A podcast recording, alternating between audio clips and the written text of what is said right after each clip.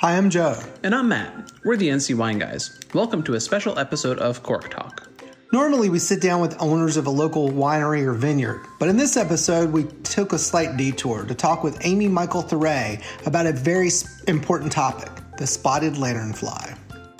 Amy is the Cooperative Agricultural Pest Survey Coordinator for the North Carolina State Department of Agriculture and Consumer Services. She is part of the team that is responding to a growing threat to grapes and to other crops here in North Carolina and across much of the East Coast. The spotted lanternfly is an invasive species that is causing major damage to the grape growing industry. It taps into the trunks of grapevines and disrupts the growth and ripening of fruit. If you're listening to this episode in August or September, there's a chance that you might actually see the spotted lanternfly in action. This time of year, they engage in a very noticeable mating swarm and have the tendency to travel very far. If you think you've seen a spotted lanternfly, go to ncagr.gov slash SLF. You'll also find more information about identifying the fly and how to take care of it if you see one. Wine Class with the Wine Mouth is back. This time, Jesse and Jessica talk to us about aldehydes. This episode is made possible in part by a grant from the North Carolina Wine and Grape Council. You can find out more information by going to their website, ncwine.org. So sit back, pour a glass, and listen. All right, we're here today with Amy Michael Thuray from the North Carolina Department of Agriculture and Consumer Services. Amy, welcome to Cork Talk. Hi, thank you for having me. Appreciate it. So, our topic today is not directly wine, but is wine related, and we'll get to that in a moment. But, Amy, tell us about who you are, what you do with the Department of Ag, and, and why it's how it is impactful to wine.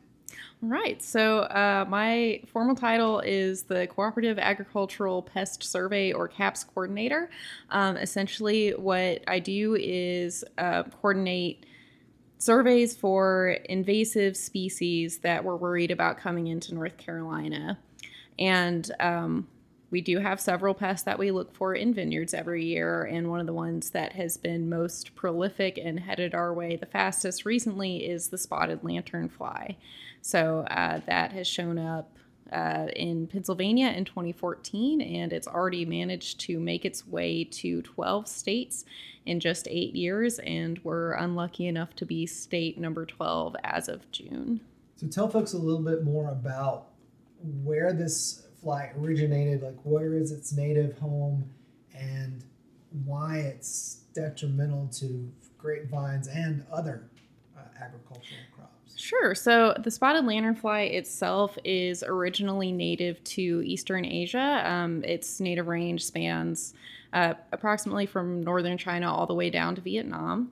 It feeds on a huge range of host plants. I think the count now is over 70 different species. And while its favorites seem to be the tree of heaven, which is an invasive tree from the same range, um, it also has been very detrimental to grapes, uh, particularly up in Pennsylvania and other infested areas.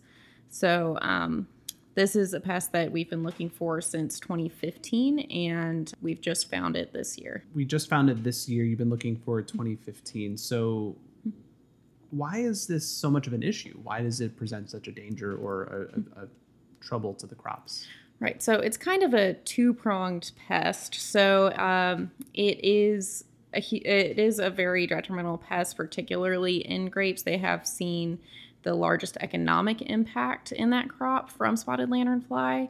However, with the number of plants it feeds on, uh, it can be d- damaging to landscapes, especially. It seems to like roses and a lot of other popular ornamentals. Because it feeds on so many different things, it can have an explosive population. So, uh, it can also be an incredible nuisance pest. So, um, one fun thing that we've had happen in the United States that has not happened in either its native range or other places where it's been invasive is that they'll have what's called a mating swarm, uh, typically in the fall, where the adults essentially reach this critical mass and they all try to disperse to find new spotted lanternfly. And that typically lasts about six to eight weeks. Um, and during that time, they'll fly farther, longer, and all kind of congregate in one place. So, unfortunately, that can be vineyards. It can also just be random, seemingly random places like storefronts, for instance, um, even in uh, like downtown urban areas. So, my personal favorite story anecdote is uh, there was a Chipotle in downtown Philadelphia that had to close a door just because that was a place that the lanternflies had decided was going to be their watering hole. And so every time someone opened the door, a few dozen would fly in, and nobody wants a lanternfly burrito. Oh no, no, not at all. No. we were talking with someone this weekend, and they were describing um, in in Philadelphia or in the Pennsylvania area about having to like sweep them off the sidewalks and that sort of thing because there were so many of them. So it's I I can imagine that's Oh yes, Yeah. yeah. and that's absolutely the mating swarm. They'll just get up into crazy numbers. The other thing too is that they're not true flies; they're more closely related to cicadas and things like that. So um, when they feed, they're essentially sucking the sap out of the plants. So and what they're trying to do is concentrate the sugar out of that sap, and by filtering out the water which they'll expel out of the other end, but it's not a perfect process. So what comes out also still has some sugar in it. We call that honeydew, which is a more pleasant term for it. um, but because they're feeding basically constantly, uh, if you have a heavy infestation of lantern flies, then pretty much everything underneath where they're feeding will get covered in the honeydew. Um, because it's a sweet substance, uh, it will attract stinging insects. So it's kind of like the phenomenon when you have a soda can at the barbecue in the summer and a Right. yellow jacket's following you around. Same kind of thing, but on a larger scale, and you, it's a little more difficult to move the ground underneath the tree. Um, the other thing too is that with that honeydew, it will also uh, encourage the growth of sooty mold, which is this black mold. Um, if you're a plant living underneath this infested tree, that does mean that it can block photosynthesis as well, so it can kind of damage the understory. Interesting. So it, it not only feeds on the, the sap and the, the sugary kind of substances, but it also, as a byproduct, can encourage other negative diseases and stuff that you don't want. Exactly. Okay. Yes. Yeah. That's dangerous. Really dangerous combination. Oh yeah, yeah. And the other thing too is that they're very clumsy. Um, so uh, that comes into play with, uh, especially during the swarms, the adults will try to like fall with style and they'll end up caught in people's hair and clothes and things like that. So from the nuisance standpoint, that's very bad. They also tend to try to climb to get air before they try to disperse, and that's for both the nymphs and the adults. And that's kind of contributed to their spread um, just from the nymphs and adults cl- either climbing into vehicles or um, what's been the most, uh, the biggest factor contributing to spread has been the egg masses. so, uh, egg masses is probably the most mobile life stage of spotted lanternfly because they will lay the egg masses on any flat surface. That could be trees ideally, but they'll also lay them on pretty much anything stored outside. So that can include um, vehicles, even in wheel wells, the insides of pallets. Um, we found them on planes before, tarps that are stored outside. It could truly be anything. And so if say you store something outside for the winter, um, some camping equipment or something, and then the next spring you uh, decide to go somewhere and go camping for a few days and it's a little warmer there, then that might be enough to encourage the eggs to hatch. And then unfortunately, you have to do an introduction. So, Oh no. yeah, so that's kind of been how it's been spread around. Not camping specifically, I'm saying, but uh, But just transportation just a- and yeah. all that shipping and everything. Wow. yeah, they're excellent hitchhikers. So.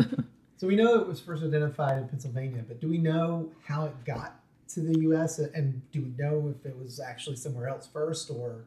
So um, it did become invasive in Korea before uh, it made its way to the U.S. Um, but from what we can tell, uh, the infestation in the U.S. did come from China. We don't believe that it came over on an agricultural shipment. However, it, this is one thing that's not as much of a pest in its native range, and unfortunately, that kind of led to some issues when it came here because there hadn't been as much research on it. Um, it was first noticed by an outdoorsman in Pennsylvania, uh, kind of in the same area where they think it came in. Um, again, uh, we think it was egg masses on a non agricultural commodity. So, um, I guess a little bit of background for more of what our ag department does. There is a system in place for whenever plant products uh, go from one country to another, or sometimes one state to another. Uh, typically, they want an export certification saying that it's free of certain pests that we're looking for, things like that. And pretty much every country provides some level of inspection before things move around.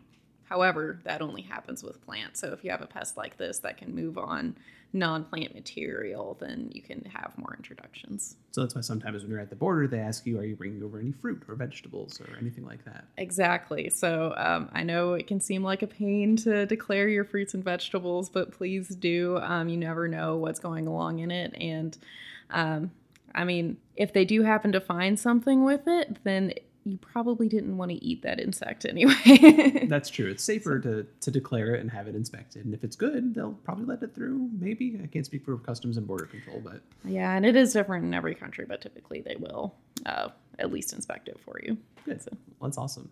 So, so you mentioned in its native range, it's not that much of a pest. So why is that? Are there more natural predators there, or have they just done more research? What's the what's the deal? So there's a combination of factors there. So um, I mentioned that tree of heaven, Ailanthus altissima, has the same native range. So, um, in that country, uh, the tree of heaven is just kind of like a common tree. It's not particularly weedy or anything. But in the U.S., um, it was brought over as a garden plant about 200 years ago, 250 years ago.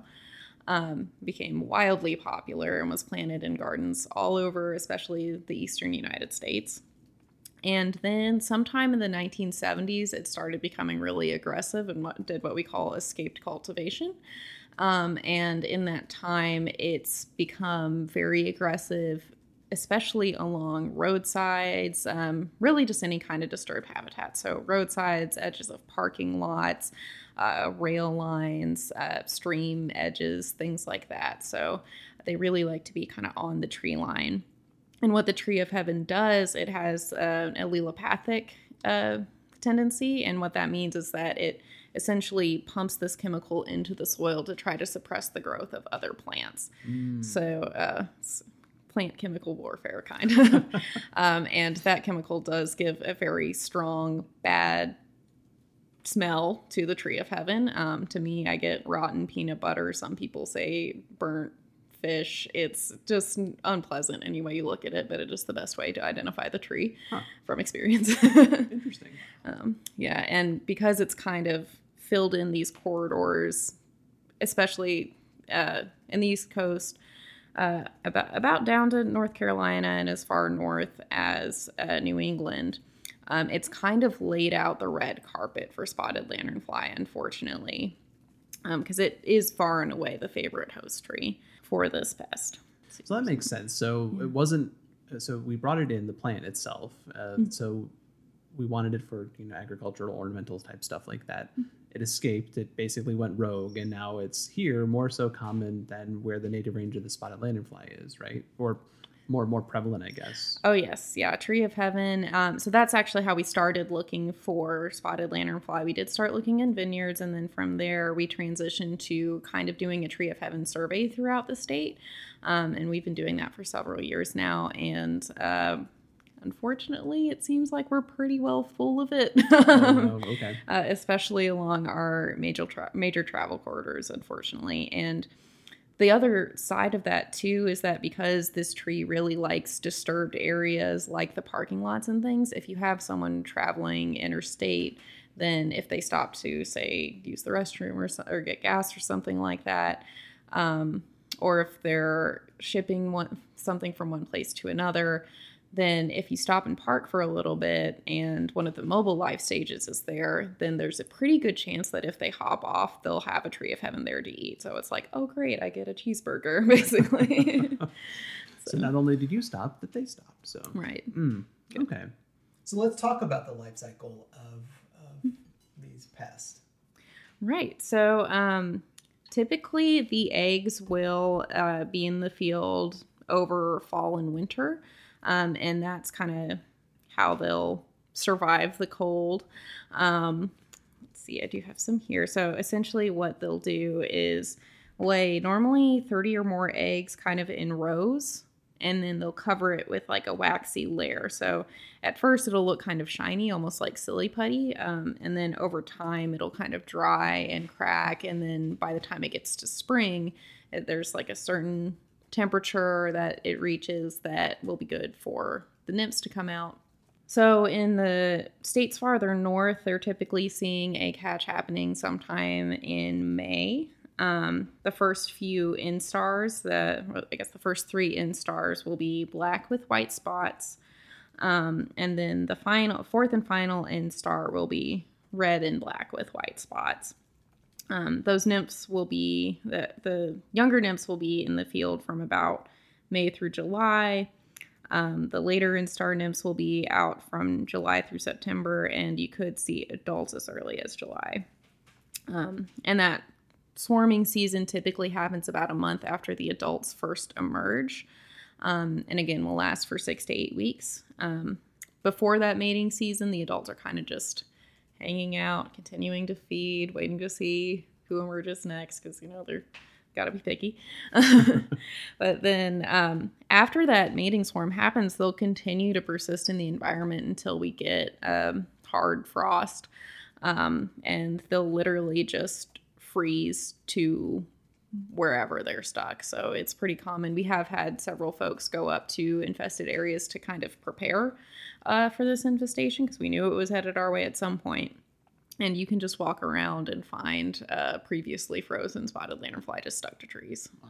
So And so because of the winter, they're basically just like a one season pest, right? They don't they don't come back afterward. It's their their young, their offspring, their the next the next cycle that comes in afterward. Yes, yeah, it'll be those eggs that hatch the next year, um, and that's um, one area I, I did say like that's what the life cycle looks like farther north um, because insects are cold blooded and we're a much warmer state than say Pennsylvania, um, depending on what elevation you're at.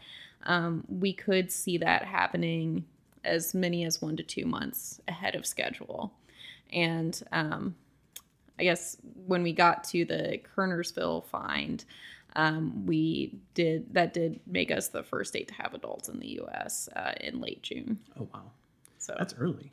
that is a little earlier than we expected. Yes. so are we concerned at all with uh, because we are a warmer climate and our winters don't often get as cold? Are we concerned about like the adult population not dying off with the freezes, or, or will they persist into the next season if it doesn't get cold enough? That's something that we don't know yet. I hope that there's some other mechanism that kills them off over the winter, but um, that's just what they've been seeing farther north. Okay, that's good. So let's talk about the Kernersville find and how that happened and and what have we done about that particular site in, in general. Right. So um, it was on June 23rd, 2022. We had a diligent citizen report a spotted lanternfly to us. Um, I guess he had seen them in the area before, but didn't know what they were, that they were a pest of regulatory concern. And then um, after visiting an infested area with a family member, she was telling them about, you know, like, oh, these are really bad. If you're seeing them, you should report them. So when he got back, he let us know.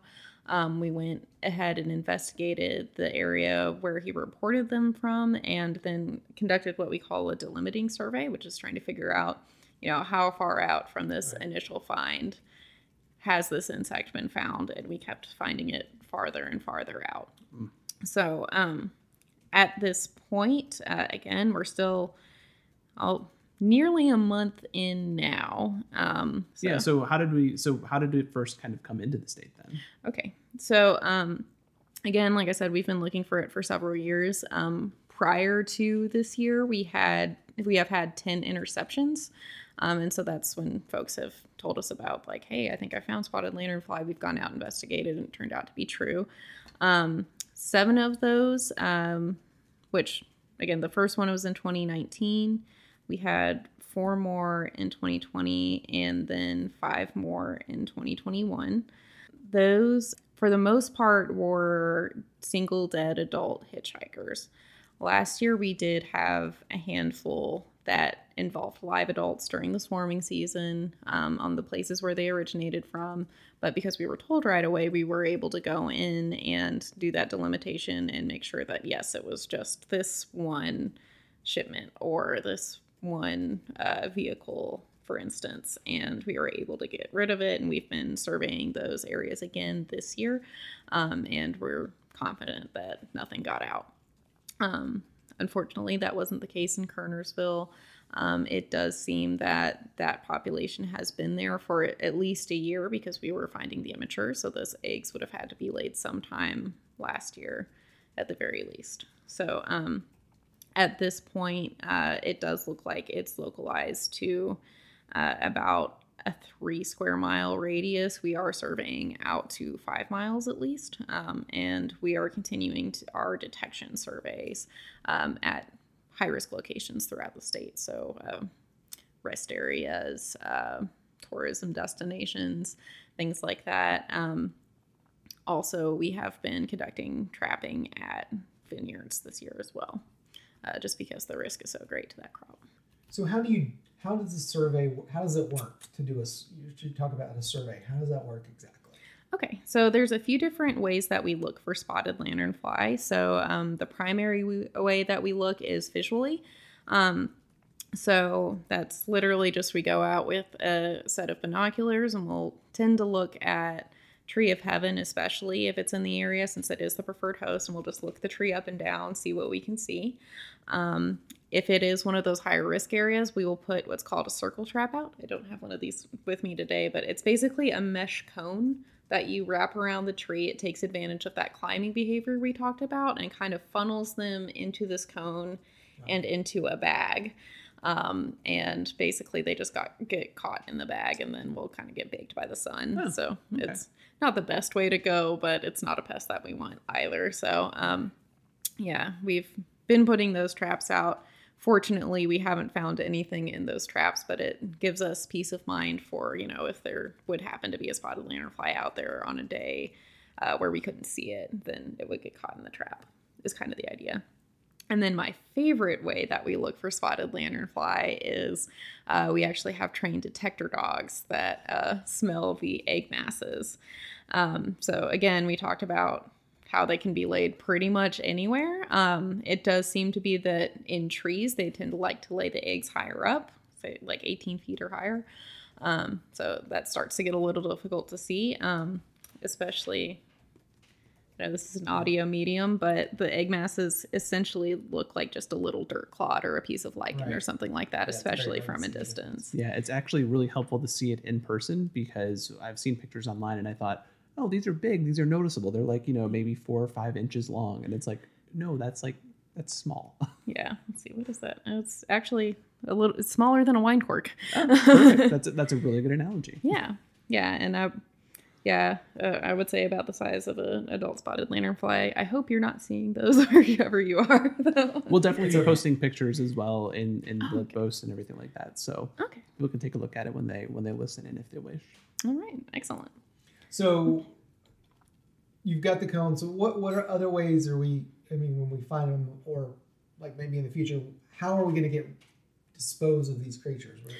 Gotcha. Pesticides, or are we doing something else? Okay, so we have a multi pronged approach to try to get rid of the spotted lanternflies. Um, the first and most important thing you can do is report it if you see it. Um, we do have a reporting tool on our website. It's ncagr.gov slash SLF.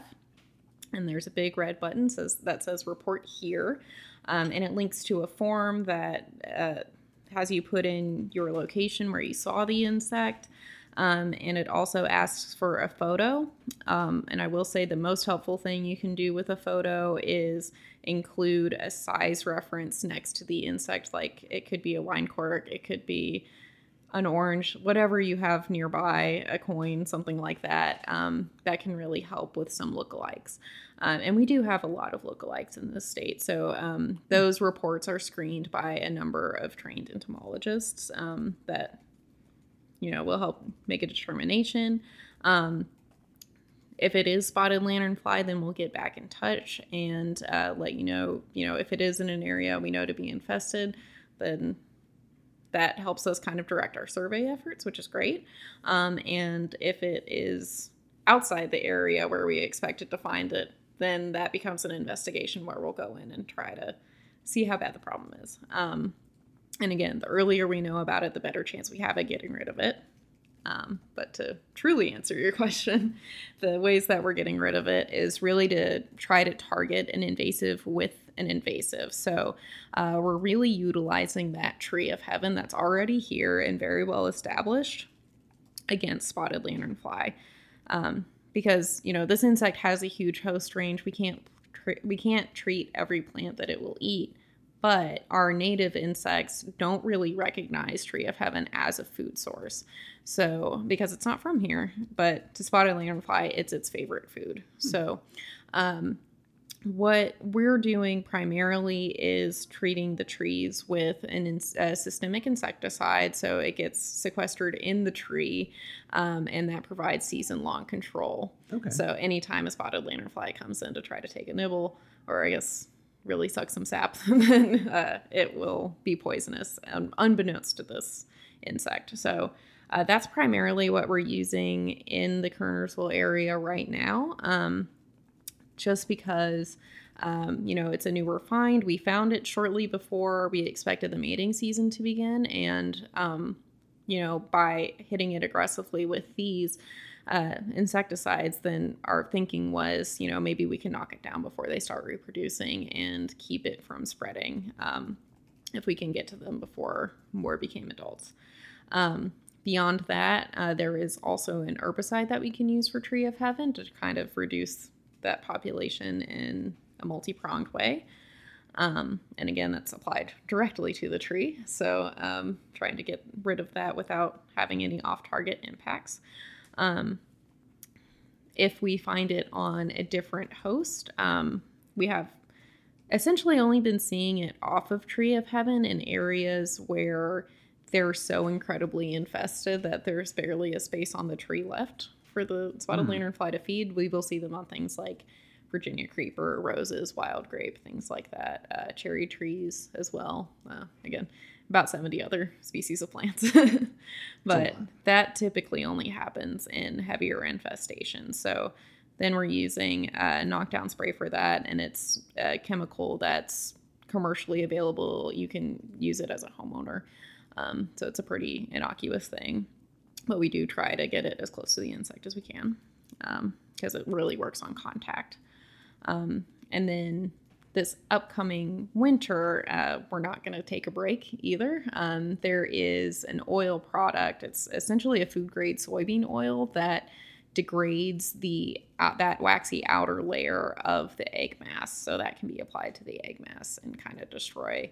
You know, every time you spray one, you're getting rid of you know 30 or so more for the next year. Yeah, and however many more that will spawn and continue onward, right?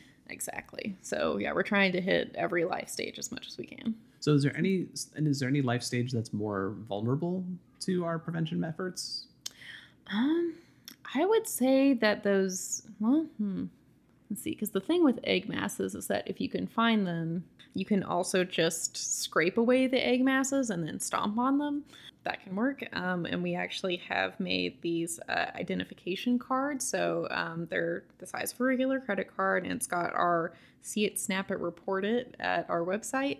Um, so you can use them to scrape away the uh, the egg mass itself, and then we have life size images of each life stage of spotted lanternfly oh, cool. on it as well. So we've been trying to give those out to folks. That's really um, cool. Yeah, and it has that little ruler on it, so you can hold it up next to the bug if you have it. Exactly. take the picture. There's your really easy size reference. It's perfect. how, would, awesome. how would folks get one of these cards? So um, we've been taking these around to a variety of different outreach events that we go to. So that includes some industry. Uh, events so, such as um, grape growing events, especially. Um, we'll also go to things like home shows, um, home and garden shows, nursery shows, things like that. We've also been uh, collaborating with uh, Cooperative Extension to try to get these out as well. So um, we seemed it seems like we can't keep them in stock fast enough. They're really going. So Well, that's a good thing. I Yes. mean, it's good to spread the news out there, and people love those types of things. And if it's a card that's usable to tell you what to do, you can scrape it, you can take a picture, you can see the size of it. That's that's a great a great kind of giveaway. I, I, I thought so.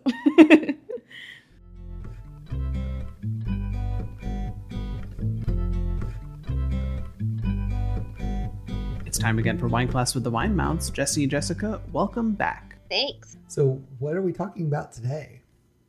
Today we're talking about aldehydes. Okay. Interesting. tell us more. Absolutely. So aldehydes are a class of organic compounds. Here's a little of, of the science of the compounds. Here we go. Ready? aldehydes are a class of organic compounds where a carbon atom shares a double bond with the oxygen atom and a hy- single bond with a hydrogen atom and a single bond with another atom or a group of atoms. And so the double bond between that carbon and oxygen is the characteristic of all al- aldehydes. That's going to be known as a carbonyl group which is important. So file that away somewhere. Many aldehydes have pleasant odors and smells, but and in principle are derived from alcohols by dehydrogenation or removal of a hydrogen, and that process is the, is where the name aldehyde comes from. So you've got that filed away. Stay with me here for a little bit. Aldehydes can undergo a lot of different chemical reactions, including polymerization. They can combine with a lot of different molecules and produce condensation polymers that have been used not just in food science, but in plastics like Bakelite and in making Formica countertops. So, this process of the polymerization to make the aldehydes can be used for a lot of different things. They're also used as solvents and can be used in perfume ingredients and intermediates in making dyes and different pharmaceuticals. There are examples of using aldehydes and retinols you know, for skincare and our vision. So lots, lots of different things. Actually, I may have misspoken. Actually, retinals, not retinols. I think I'm thinking about my mid 30s skincare routine, It's important to have that. projecting projecting retinol, retinols with an OL, and the aldehydes are retinals with an AL. So take that back. I'd, I'd like to retract that statement. The important takeaway here is aldehydes are important in a lot of different settings and uses, not just wine. Okay. So, aldehydes are a really big category of things, but there are two important subgroups that we want to pay attention to aromatic aldehydes and aliphatic aldehydes.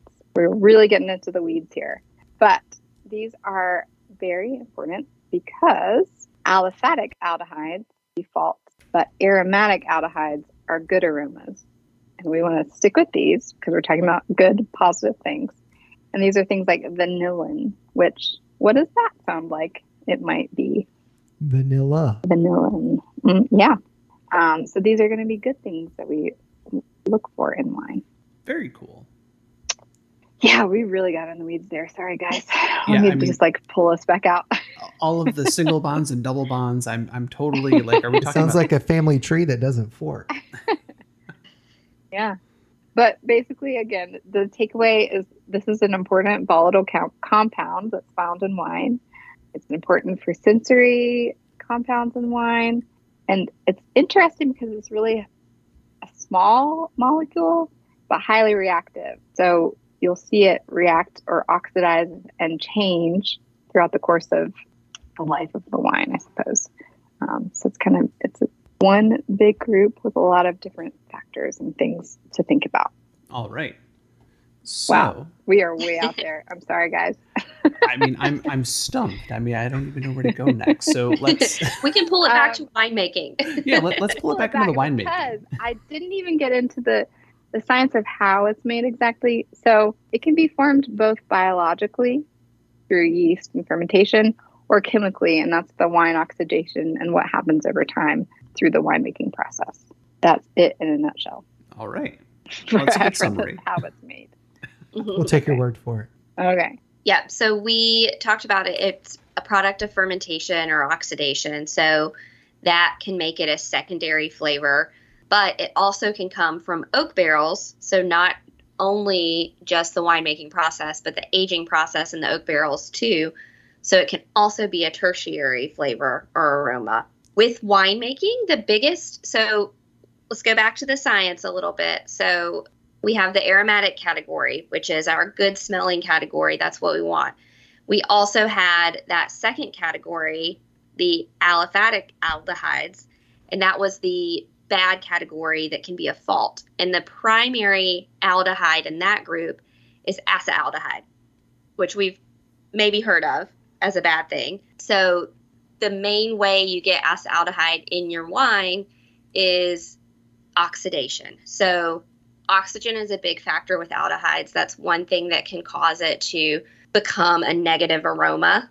And the counterbalance to that is SO2. So SO2 can be a very positive things in, thing in wine. It's what's used to preserve it, make it last, not spoil. And this is one of the compounds that you don't want to turn into acetaldehyde. So SO2 is very important in the winemaking process. So too much of a good thing can be bad then. Exactly. And you know, this is a compound that's highly reactive. So, you know, it's good as it started, but you know, the more oxygen it gets, the more it reacts, it turned it could turn bad. mm-hmm. Not good.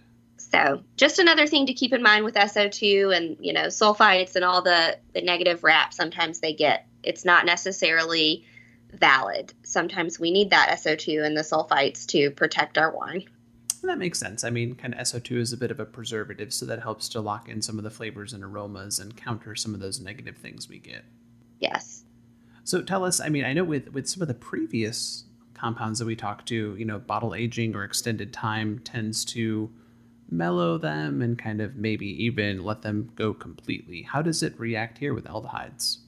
So it just it depends on kind of that preservation. So, you know, because aldehydes turn into acetaldehyde with oxidation, you know, if your wine's not protected as it ages over time, it's going to oxidize a little bit. Even with a cork, you know, a little bit of oxygen's going to get in. So it can definitely become more prevalent as a wine ages, especially if it wasn't made to age or or made with the best winemaking techniques. Interesting. Okay, so that makes sense. Yeah. And Jess, what was it you read where acetaldehyde, a lot of acetaldehyde, didn't it do something negative to our bodies? Yes. Thank you for that segue. So, um, there have been a lot of studies that have shown that large concentrations of acetaldehyde can actually lead to symptoms of hangover. So, increasing um, symptoms of vomiting, restlessness, nausea, confusion, sweating, headaches, all the bad parts of drinking too much wine are linked to those to larger concentrations of aldehyde. They've also been linked to more of the fetal injury from like drinking while pregnant. So this compound has been linked to some some negative effects in large concentrations. Interesting. And I mean, it seems like it's rather prevalent in wine too, because you talked about vanilla, you talked about oak, you talked about the aging. So it seems mm-hmm. like it's stuff that you really want to find in the good proportions in your wine. Right. And that helps segue us into kind of the how it presents in the wine and the different aromas and tastes. And so, you know, at low levels, it can contribute pleasant, fruity, fruity, not fruity, fruity mm-hmm. aromas to wine. And then at higher levels, it's a defect. The threshold in wine ranges between 100 and 125 milligrams per liter so the good aromas we talked about vanilla is the vanilla flavor. There's also hexanol, which is the fresh cut grass hmm. you can get with Sauvignon Blancs. Um, there's benzaldehyde, which is the aroma of marzipan, um, which I read. I don't know this for certain, but you can get that aroma with aged Pinot Gris. Hmm. And then furfural, which is the caramel aroma. So those are kind of the good categories of aldehydes, which a lot of those, you know, the vanilla, the marzipan, the caramel, we think of with aging and with oak barrels. And then with, we talked about acetaldehyde, the negative aroma. So not only does it have a negative aroma of overripe, bruised apple, sherry like characteristics, it also contributes to an overall loss of varietal character for the wine itself. So while it's presenting some of these bad characters, it's also overpowering the good characters that are in the wine. And this is an interesting one because we don't see this with most of the aromatic compounds we've talked about, but you can even see it because it's an oxidative flaw, but you know, white wines will start to turn brown or golden. Red wines will start to get more bricky colored as as the acetaldehyde is forming. Interesting. So one of the aromas that has a visual indicator. Yeah. And those indicators, you know, it's like everything I feel like we've talked about with these compounds. It could be this or it could be that. so It's Yes, lots you're- of things. yes, your golden wine could be acetaldehyde, or it could probably be something else too. Who knows? Interesting. Well, because you mentioned the cut grass too, and I was thinking, well, those could also be thiols, right? So Yes, perhaps that Mhm. could be a blend of that. Interesting. Exactly. Yeah. Well, and just to put it in perspective, too, so the threshold in tasting acetaldehyde is 100 to 125 milligrams per liter, like just mentioned. The average for red wines for aldehydes is 30 milligrams per liter. White wines is 80 milligrams per liter. And then sherries is 300 milligrams per liter. Ooh, interesting. So, you know, below the threshold and then way overshooting that threshold. Um, and so those high levels of sherry are a unique feature, obviously, of sherries, but just to kind of put, put that threshold level into perspective a little bit, oh, that's good to thinking know. about how it might present in the red versus white, So you only need sherry. you know, a little bit goes a long way in some cases.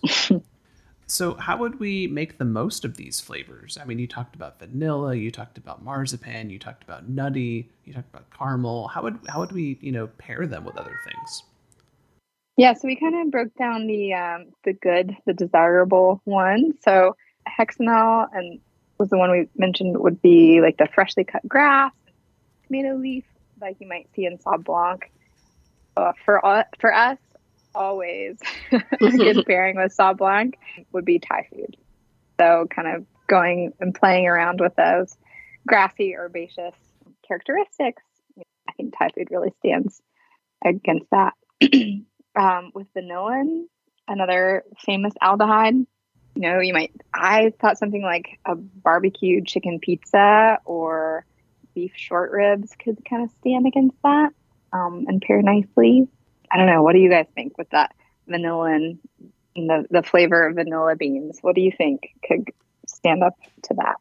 Oh gosh, it's so difficult. I mean, it depends, I guess, if we're talking red wine or white wine. Mm-hmm. Yeah. Well, and that one comes a lot from oak aging. Right. And so, actually, a fun fact American oak has more vanillin than French oak. Well, that that explains why you get so much more like big, bold blast of oak from the the American aged wines than you do French or Hungarian. I don't know. So as far as pairings go for us with the vanilla, that's a difficult one. Mm-hmm. So maybe let's pair it down to red wine. Okay, Joe. Well, I think I think the those flavors tend to come out with the with wines that are more tannic or have newer oak influences, so there's more tannin from the oak. So probably a fattier cut of meat, even steak or something. I think is a good. I was gonna say if you did white wine, I would say something with a cream sauce. Mm-hmm. I think that makes sense. I can't think of anything. Yeah, better, so. But So certainly, I I, mean, you could probably was- even do a do even do we we always bring up mushrooms because you know that's kind of your. But I think you could even do that with some sort of rich um, mushroom dish with maybe lots of cheese and cream or something, in it you know Mm-hmm. yeah, cheesy, creamy sort of- mushrooms. mushroom lasagna with the bechamel or something like that Oh yeah, I could see that. would be nice with a even a red or a white with. Uh, Yeah. And now I want to make that Mhm. tomorrow night. So. I know. I can get behind that. Well, here was another fun one. So with benzaldehyde, that was the one that gives you the like bitter almond kind of marzipan uh, flavor. And so I thought a Chinese chicken salad with like um the wonton noodles and almonds and chicken and, and that kind of dish might be a really good pairing. I don't know. I'd like to hear your take on that. I can see that. I mean, I would also think something like with like a creamy cashew sauce, like the Asian type cashew sauce, would be really good too. Like a cashew chicken or a cashew tofu, something like that. Mm-hmm. Sounds good. And then my last, the last one, which is my favorite, fur for all, which kind of sounds like like a North Carolina roadkill euphemism. Oh, it's a fur for all down on Business 85. the fur for all that one is uh, reminiscent of dried wood, caramel, wheat bran. Comes with those oak aged wines. And so for this, I thought maybe a, a creamy polenta dish with bacon or pancetta or something um, topping that might be a good pairing. I can get behind that. I'd also think maybe like a nice, you know, barbecue, whether it's Lexington style or mm. style. I think that would be good with those. Is that because I mentioned Business 85 and uh, Lexington barbecue? it could be. I'm thinking that. well, any other wisdom you'd like to impart about aldehydes? It's a really big group of things that encompasses a lot that we've already kind of hint hit upon, but um, double bonds single bonds, all the bonds. Even James? yes, especially James. well, I guess on that note, Jesse and Jessica, thank you very much. We definitely appreciated this, and we will talk to you soon. Thank you. Thank you. You can find out more information about the Winemouths by going to their website, winemouths.com, or on Facebook and Instagram at Winemouths. That's W I N E M O U T H S. And now, back to the show. So, what is the agriculture department doing about all of this?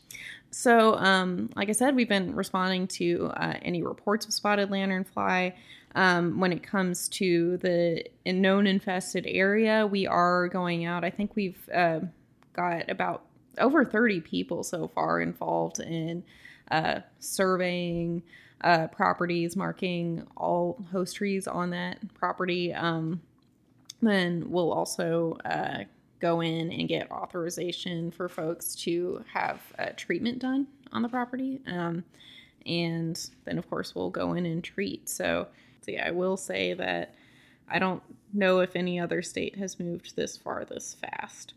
Um, like I said, we were we knew that this was coming towards us at some point and so we've been preparing for several years just thinking you know like what if it's this year? Um, well that, that, that's definitely a good thing. So i'm guessing that you and maybe the other uh, CAPS coordinators in the other states are probably working together to say hey so you've learned from what they've done. Oh yes. Yeah. So we've met uh, we have meetings every year where we have breakout sessions and that's been very helpful. Um, uh, we've also um, we're very proactive about going up to Pennsylvania and Virginia to those infested areas and just doing field trainings with their crews to see how the boots on the ground day to day work goes. Um, in addition to you know like the more program manager level view of how do you how do you keep track of everything that you're doing. Um, but yes, those other states have been incredibly helpful for helping us get ready. Um, I'm very glad that we were not the first people to have to deal with this.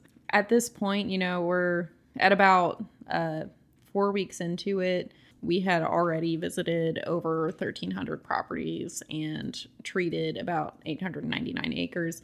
Um, again, that doesn't mean that every spot on that property got uh, some kind of uh, chemical applied to it. That just means that wherever we saw the tree of heaven, we went ahead and treated that. Or if we saw uh, spotted lanternfly, we did a knockdown treatment if it was not on Tree of Heaven. So we've moved very far, very fast, and I'm honestly pretty proud of our efforts. So I, I think we can honestly say that we've done our best with the tools that we have at this point. With our state response to spotted lanternfly, um, currently all of this work is tax funded, so it ends up being free of charge to anyone who's within the infested area all of the work that we're doing is being conducted by uh, either state employees or our partners. So uh, we will have state vehicles and be able to provide that identification.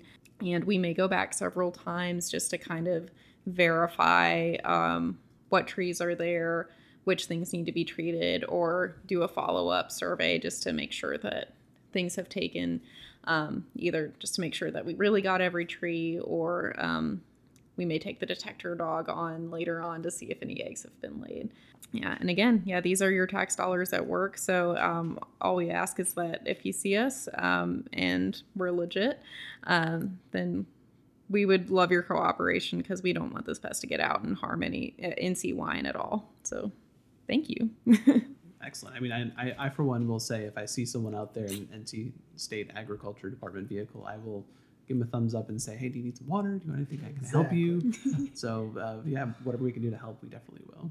So, um, but we've been partnering not only with uh, within the plant industry division, which is where I'm housed. Um, we also have been working with the North Carolina Forest Service. Um, USDA has been incredibly helpful. Um, and we've also been working with a couple of industry partners as well.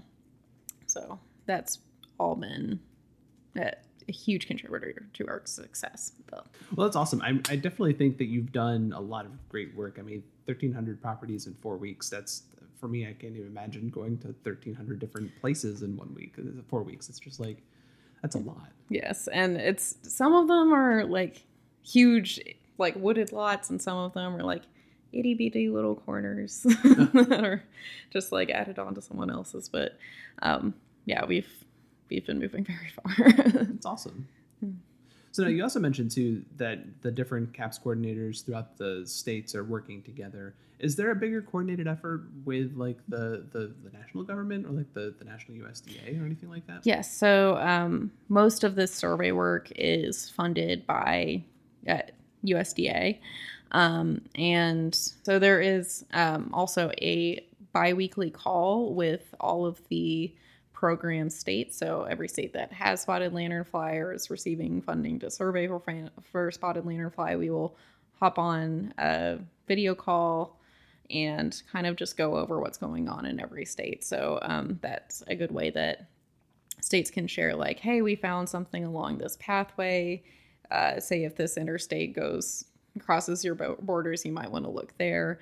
Um, things like that. So, uh, and then outside of those meetings, uh, we all have pretty good working relationships with our counterparts in other states as well. And they've all been extremely helpful because they remember being in the early days of spotted lanternfly and they've been very great about uh, trying to help us get through those initial hurdles. So, is Pennsylvania the most infested state that we know of, at least? Okay, the map does change a lot. Um, I think last year it was updated about once a week. Oh wow! I mean, it's great that you're updating it once a week, but it's terrible that we have to update it once a week. right. yeah. Kind of what happens is it's it's just very difficult to f- detect the spotted lanternfly when they're in those egg or nymph stages, um, especially you know small small for a one yeah and if they're high up in the tree if there's a leaf covering it you just can't see it yeah and so really the the new reports tend to come up during that swarming season when you can't ignore the adults that are you know potentially raining out of the sky on you mm. so you know that's where that's really where the updates come in i hope we don't see any swarming seasons here anytime soon but well we haven't yet but if the if that month after adult emergence timeline roughly holds, then we could be uh, coming into that in August. So um, this is kind of an interesting pest in that way too, where it doesn't have like a distinct uh, hatch date or anything like that. It's very spread out, and I just think that has to do with how it lays its eggs on so many different places. Okay. Like, you know, even on one tree, if one lanternfly lays its eggs on the north side of the tree and doesn't get any sun all winter, um, it just won't get that those same number of degree days um, to hatch as soon as any eggs laid on the south side of the tree, or you know if something's laid on metal, that's obviously going to get warmer.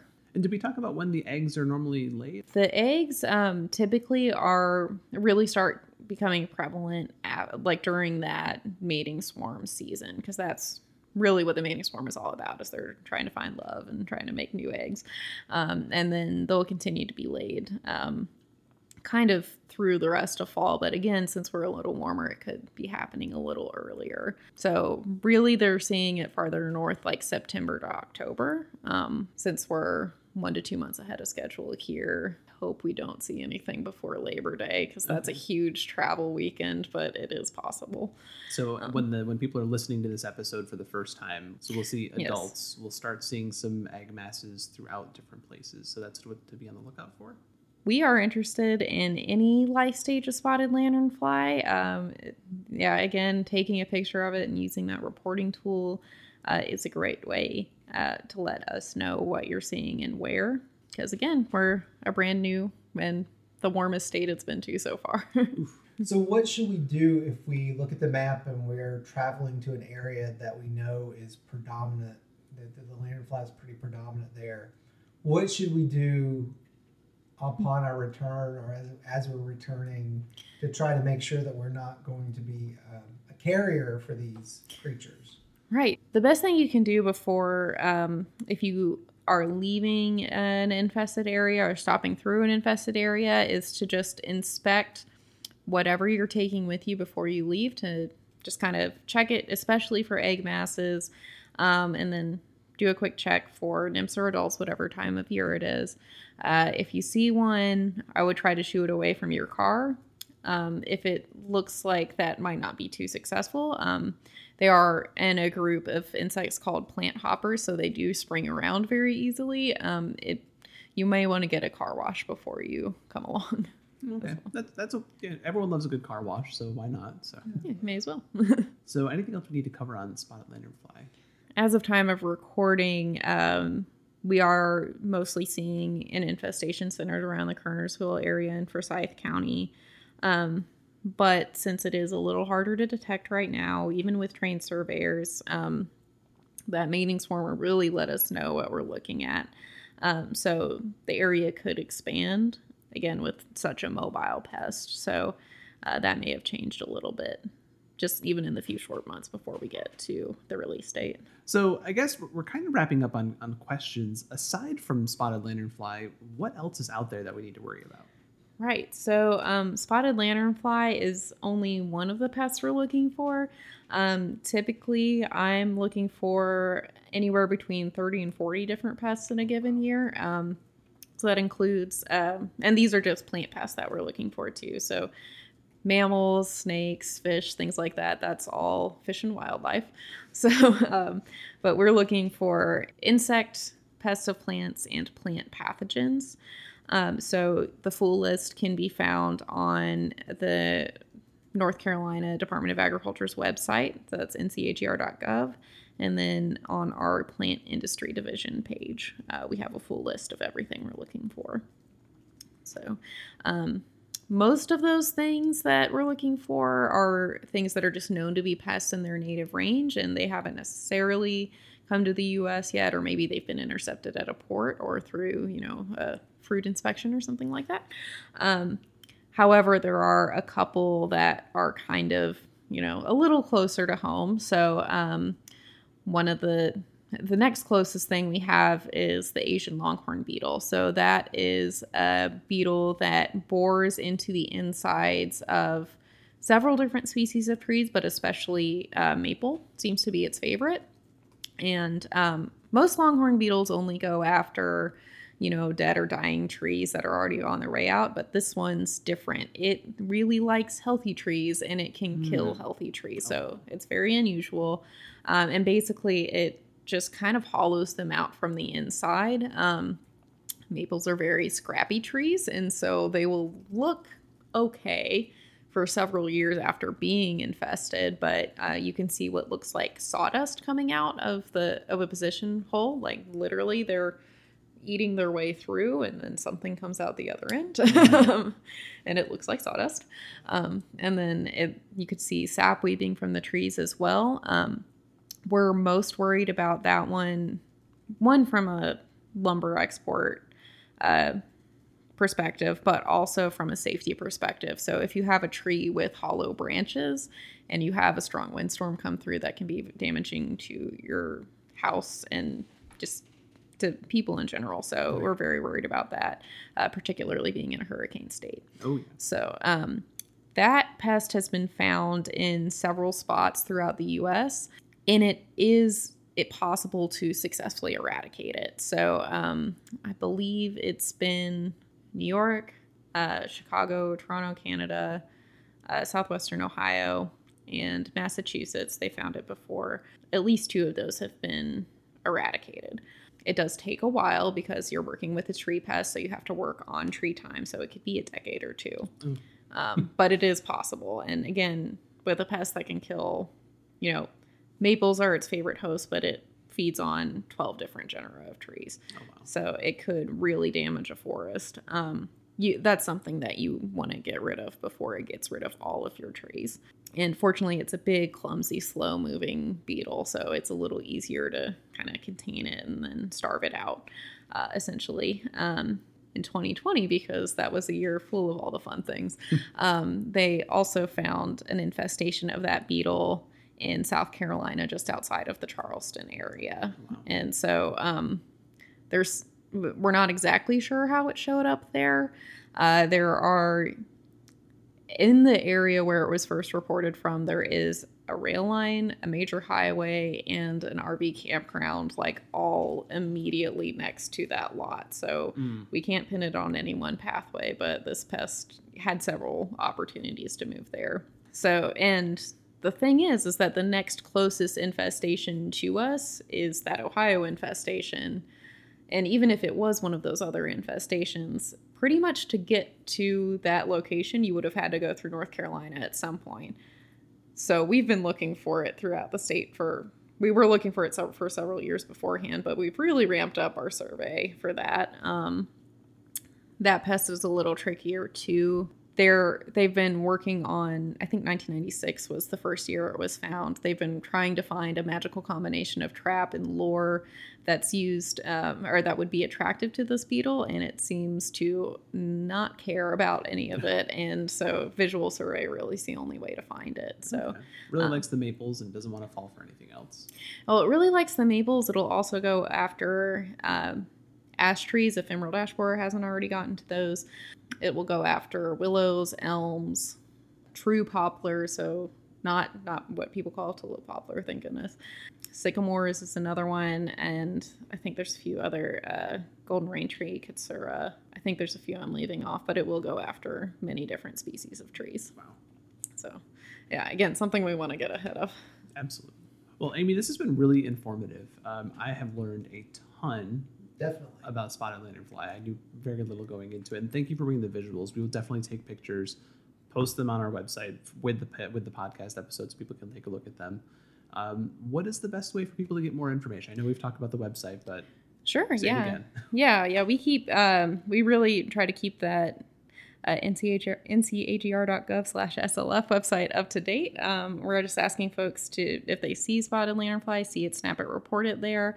Um, if you are a wine enthusiast uh, or a grape grower, um, we also have several materials related to spotted lanternfly that we're able to give out, um, including these fun wine stopper coasters that uh, feature spotted lanternfly and have our reporting information on the back. Very cool. Well, Amy, thank you very much. Um, we hope that we don't see it, but we now know what we can do to help to prevent it and, and identify it. All right. Thank you so much.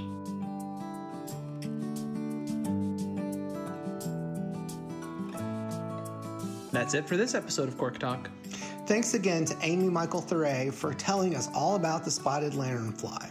Remember, if you think you've seen a spotted lanternfly, head to ncagr.gov slash SLF.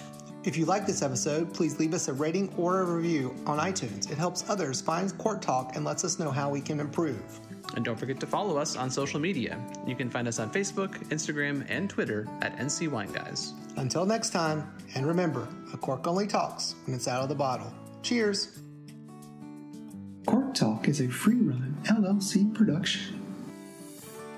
This episode is made possible in part by a grant from the North Carolina Wine and Grape Council.